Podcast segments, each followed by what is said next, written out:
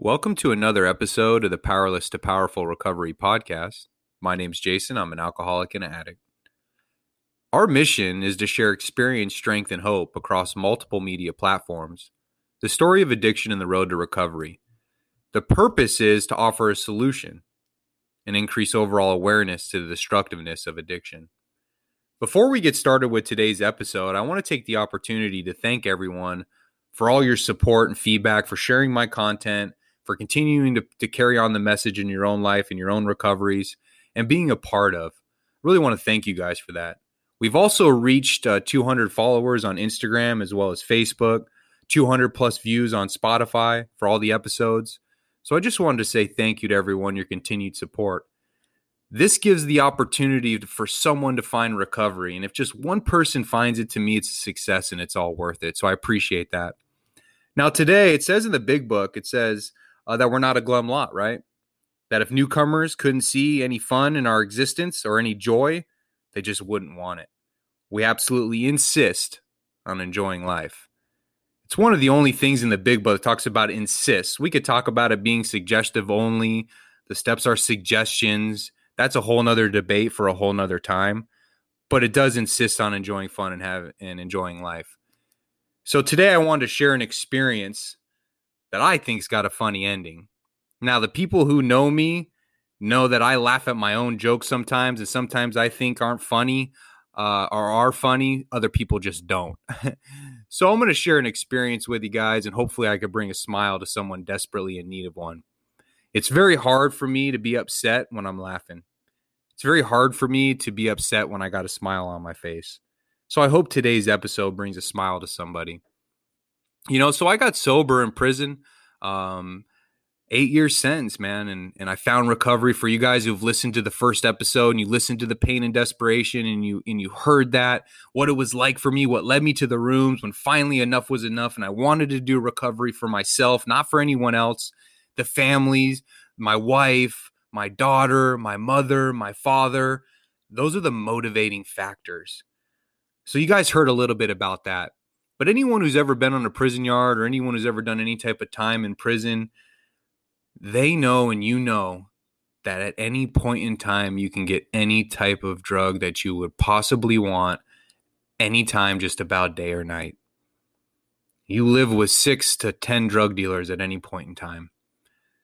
It's a very dangerous person for an addict. It's a very dangerous person for who who has just been white knuckling it, who hasn't found a higher power, who hasn't found a recovery, who doesn't have any tools, who doesn't have any support, it's very tough sometimes. You know, some people they don't they have a really easy time with not using in prison because they haven't created an attachment with doing time and getting high. But once you cross that line and you start to attach prison time with getting high, it's very dangerous for multiple reasons not just the progressiveness of the addiction, but for the fact that you don't get them for free and they're expensive, man. At any point in time, you could walk into the bathroom and see someone on the nod on a toilet. You could see people using a rig. You could see people anywhere you go smoking spice at all times. It's everywhere you look we were so fortunate at North Unit with the recovery community that was there. There was a lady named Miss Franz, very important person in my life. If I talk too much specifically about her and our relationship, I'll probably get real emotional right now. It also talks about in the big book that alcoholics are sensitive people, man. I get a feel today, and it's just so feels so good to feel today but her name was Miss Franz, and you know she taught this six month moderate treatment substance abuse program. I still talk to her to this day. Such an important person in my life, such an important person in my recovery, will always hold a special spot in my heart. But she gave us a safe haven, man. We had this moderate treatment substance abuse program. It was a six month program. We talked about everything in there from the disease of addiction we talked about family, we talked about triggers, we talked about relapse prevention, success plans, timelines, you name it in this six month group, a lot of 12 step stuff. We talked about it. I had the privilege from a suggestion of my sponsor to talk to her about a job. She gave me an opportunity to be a part of this thing. She gave me an opportunity to take a major lead in the program, to work directly with these guys, to teach this group. She believed in me, and she still does today, and it means so much to me. So we had this group, man, but most importantly, what we had was we had a building. We had a trailer, and it was a substance abuse building, and it was a safe haven. And anyone struggling, anyone who needed to talk, they knew there was no judgment there, and we just wanted to help. Any guys in the fellowship, they could come at any point in time when we weren't in group. We had music in there, we had uh, TV, DVDs, but most important, we had the fellowship, man, and it was there, and there was laughter. There was a lot of step work going on in between the groups. You would see that all the different sponsors would have a safe place because you talk about a lot of things in the fourth and fifth step. And doing that on a prison yard, can be difficult sometimes and dangerous as well. But we had this building, man, and it was so cool to be a part of. I worked there with her for almost two years. It was so important. It was such a big part of my own recovery. So we had this building and and we would have everybody would come over there. We had events, we had all types of things. Now what we had, which was something that Miss Franz and I created, it's called Step Zero and that's what we called it and we had it once a month and you know the steps are 1 through 12 right 13 is not a step for all you 13 steppers out there not cool but we had this thing called step 0 and the reason we called it step 0 is because what it was was anyone on the yard who failed a drug test got caught making prison alcohol hooch pruno whatever you want to call it aka botulism. Anyone who got caught with a needle, anyone who got caught with spice, drugs, internal possession, of course, dirty UAs, we would get their information. And once a month, we would have all these guys come who failed these UAs, who got these tickets. They would come to our building and we would do what we called the Step Zero Workshop. And it was such a cool thing to be a part of, especially for the guys in the fellowship. So, this is what it was. So, all these guys would come, we would have the table set up in a U shape, and all the guys who were there for the actual group would be sitting around this U shaped table and chairs, and there'd be a table in front of them, a whiteboard uh, behind them where we would stand. And so, what we would do is they would come, and I'd be the first one to speak to them I talked to him a little bit about what it was like for me, my last use, and the pain associated behind it. I would talk about the four stage disease concept with them. I would talk about crossing that line, being an addict, being a disease, a terminal illness, if left untreated, causes death. We talked about all these things. I would talk with them about that. But what we would do that was so powerful was we would have all the guys from the fellowship come. All the guys and this fellowship will hold such a special spot in my heart. When I first started attending meetings, you know, there was nine guys. By the time they closed North Unit down, we had 50 plus guys at every single meeting, five nights a week. And anyone who's ever done any prison time or ever been to a meeting before, that's usually not the case. I've done time on higher yards, higher custody yards, and usually AA meetings, Narcotics Anonymous meetings, are where you go to pass dope because it gets you out of your cell. They're where you go to pass kites, pass messages. But we had real recovery going on there. So everybody knew once a month I'd make announcements at the meetings about step zero. And what we would do is we'd invite all the guys from the fellowship to come share their experience, strength, and hope with these guys. Three to five minutes, what it was like your last use and what it's like today. And it was so powerful to be a part of, man. And it didn't matter if you had one month, one week, or two years. It didn't matter, man. Sometimes the most powerful guys were the guys in their first 30 days, just barely hanging on, working their first couple steps, finding a connection to a higher power, starting to see some results.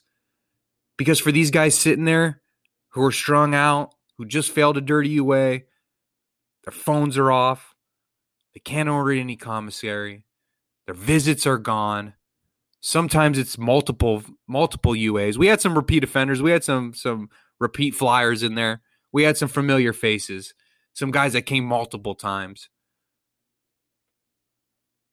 But it was such a powerful thing, especially for the guys that were in early recovery. Because if I'm sitting up there talking to you, you didn't know what me before. You didn't know the extremes and the lengths I've gone. You just didn't know that.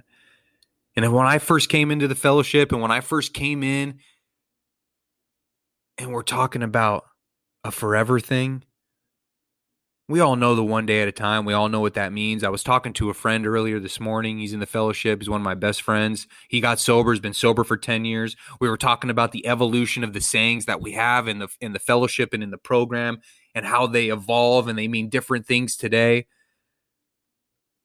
But one day at a time, it was one hour at a time, it was one minute at a time for me.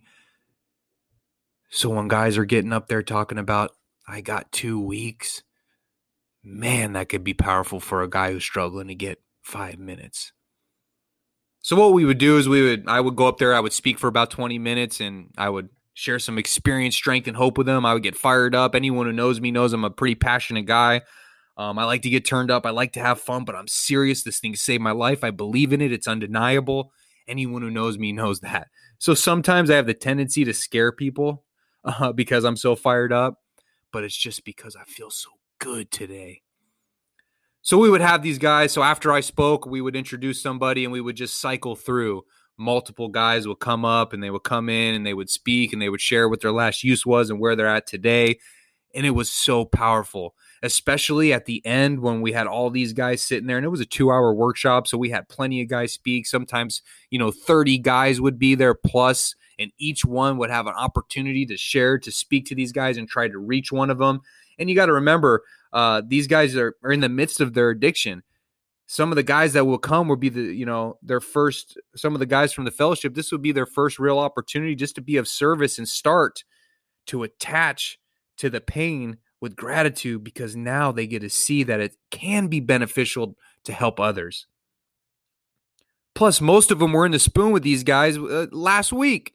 A lot of the newcomers that were in our fellowship.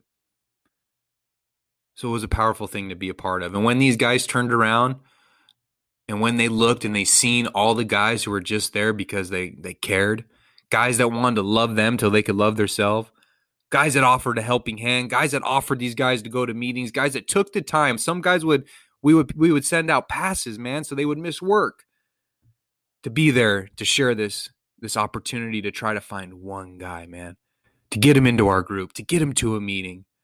It was so cool and such a powerful thing. It was usually more powerful for the guys in the fellowship than it was for the guys attending the group. Half of them would be on a nod, half of them would be over it, Half of them would be taking multiple bathroom breaks. Sometimes they would get up and try to leave in the middle, and we'd have to hunt them down, like Dog the Bounty Hunter.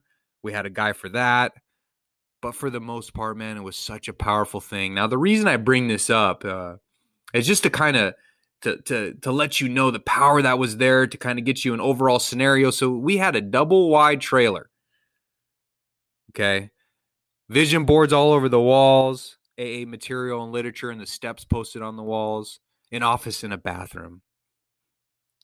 God, we had some good times in there. So one day we have a step zero like we do once a month, right?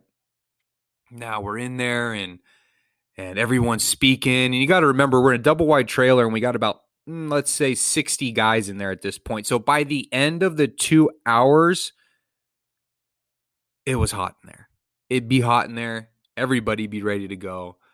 But we were still in there giving these guys the business, man, just trying to reach one of them. So we're in the middle of uh, having a step zero class. There's about 20 guys who failed UAs, who got caught with dope on the yard, and they're there, man, and they're sitting there and they're around the tables. And all the guys in the fellowship, 30 plus dudes, are behind them, sitting in chairs. Um, we're cycling the guys through to go in front of these guys to speak, to give their three to five minutes and there's a guy there who just doesn't want to be there, right? Most of them don't. That's the facts. And if they didn't show up, side note, if they didn't show up, they would get UA'd again, man. And and once that got around, then people would usually be there. so we we're so we're there and and you know there's a guy there and you know we know this guy in the yard. You got to remember we live together. We know all these dudes. They know what we're about. We know what they're about and we're just trying to attract them man to, to, to initiate some action to do something different. So there's a guy there and we have a guy from the fellowship uh, sharing at the moment and he's just passionate about it. He's talking about all these guys because we could see we could see central unit which is the level four or five yard the majority of those guys aren't getting out ever man. And we could see their yard and he's talking about he's passionate he's talking about recovery he's talking about the blessings. He's talking about every one of those guys over at central unit right now. Everybody in this room is somebody's wish over there they would wish to be where we are today they would wish to have a release date he's getting passionate. There's some tears flowing, and all of a sudden we hear this crunch, crunch, crunch. And I'm not talking about like chip crunch. I'm talking about anyone out there who's ever broke up a pill on a table with an ID. That's what I'm talking about. And it's like the music stopped. You know, it's it's like everything just stopped and everybody heard it and we looked over and everything went silent. There's 60 guys in this room and we look over at one of the guys attending step 0 and he is breaking up pills on the table and cuts them up into three lines rolls up the meeting card that we gave him that talked that we would give everybody there that was attending it. I told you where the meetings were at and what time they're at and what building. He rolls it up and snorts three lines. he snorts three lines in front of anyone who's ever been to a meeting. Could you imagine sitting in a circle at a meeting, pulling out some tinfoil and smoking a tray? I mean, could you imagine that? Could you imagine chopping up a line in front of the fellowship? It was so fu- it was sad, but it was so funny. And we looked at this guy and we're like, "Oh my god, is he really doing it?" And he snorted another one. And he snorted another one. I couldn't believe it. I mean, we're just our jaws were dropped. It was funny, but it didn't end there. Then he got up and everyone's got their head turned. Everyone's watching him he gets up, goes into our bathroom, and takes a shit in there. And I'm talking uh steamer. I'm t- I'm talking like smell like hot garbage. It was the funniest thing. It was so bad. Remember, it got hot in there. 2 hours. We're in there giving the business. We got sweat mustaches. We got beads of sweat drop, dropping down. We're trying to get through to these guys and this guy does that, I mean, it cleared the whole room out. I'll never forget it, man. And a lot of guys that are going to hear this podcast are supporters of of recovery, of service work, of the podcast. They're gonna they're gonna remember this moment. You know, it might not be as funny if you weren't there, but put yourself in a position to think about that, man. Think about being at a meeting and pulling out a bowl or smoking a joint in front of everybody in the fellowship and laughing about it and then taking a shit in the bathroom and clearing the whole place out. Man, it was so funny. I have so many stories, man. There's so many of them. I just wanted to share them, and I hope that brings a smile or a laugh to somebody uh, today that's in need of it. Um, I'm going to be dropping another episode tomorrow that's going to have some substance to it because because recovery is what it's about. It's about learning these tools. It's about learning how to apply them. It's about helping people. It's about God. It's, it's about finding connection to a higher power. But man, we got some funny stories that go along with it. And if you can get to a point where you can laugh at these things, then you're on the right track. Because there was a time in my life when it just wasn't, there was no way for me to laugh about any of these things that happened along the way because I still attached in such a negative way to them it just because I laugh about it doesn't make it right. Because it doesn't. But what it means is, is I've used these things so many times to help others, and I don't live that way today, and that's not the guy you see anymore, that we can laugh about him. It talks about that in working with others as well for any AA guys out there. But we're not a glum lot, man. We like to have fun. When you walk in, you see these this laughter. When you walk into a meeting, when you walk into recovery, or you walk into a mentorship group, or you walk into any type of recovery setting and you see people laughing in there, man, that's a powerful thing you want to be a part of. Because in my active addiction, I couldn't tell you the last time that I laughed, man. Just wasn't there. So I hope that story brings some uh, some a smile to somebody's face, man. But I'll never forget that day. I was actually talking to Miss Franz about it this morning, and we were laughing about it. And I told her I was going to post it, and I was going to put it up there. And man, it might be one of those things you had to be there, but just funny. Put yourself in that position and think about what that would be like for you. And the guys who were there that are going to hear this, man, that was funny. That was funny. So I encourage you guys to keep enjoying life, to have fun, man, to have laughter, because that's what it's all about today. Today we get a feel, and I hope you I made you feel something with that one, and I hopefully you smiled, and a belly laugh sure would be cool. Stay tuned for our next episode, which will be posting tomorrow. Everyone have a good day. Thank you.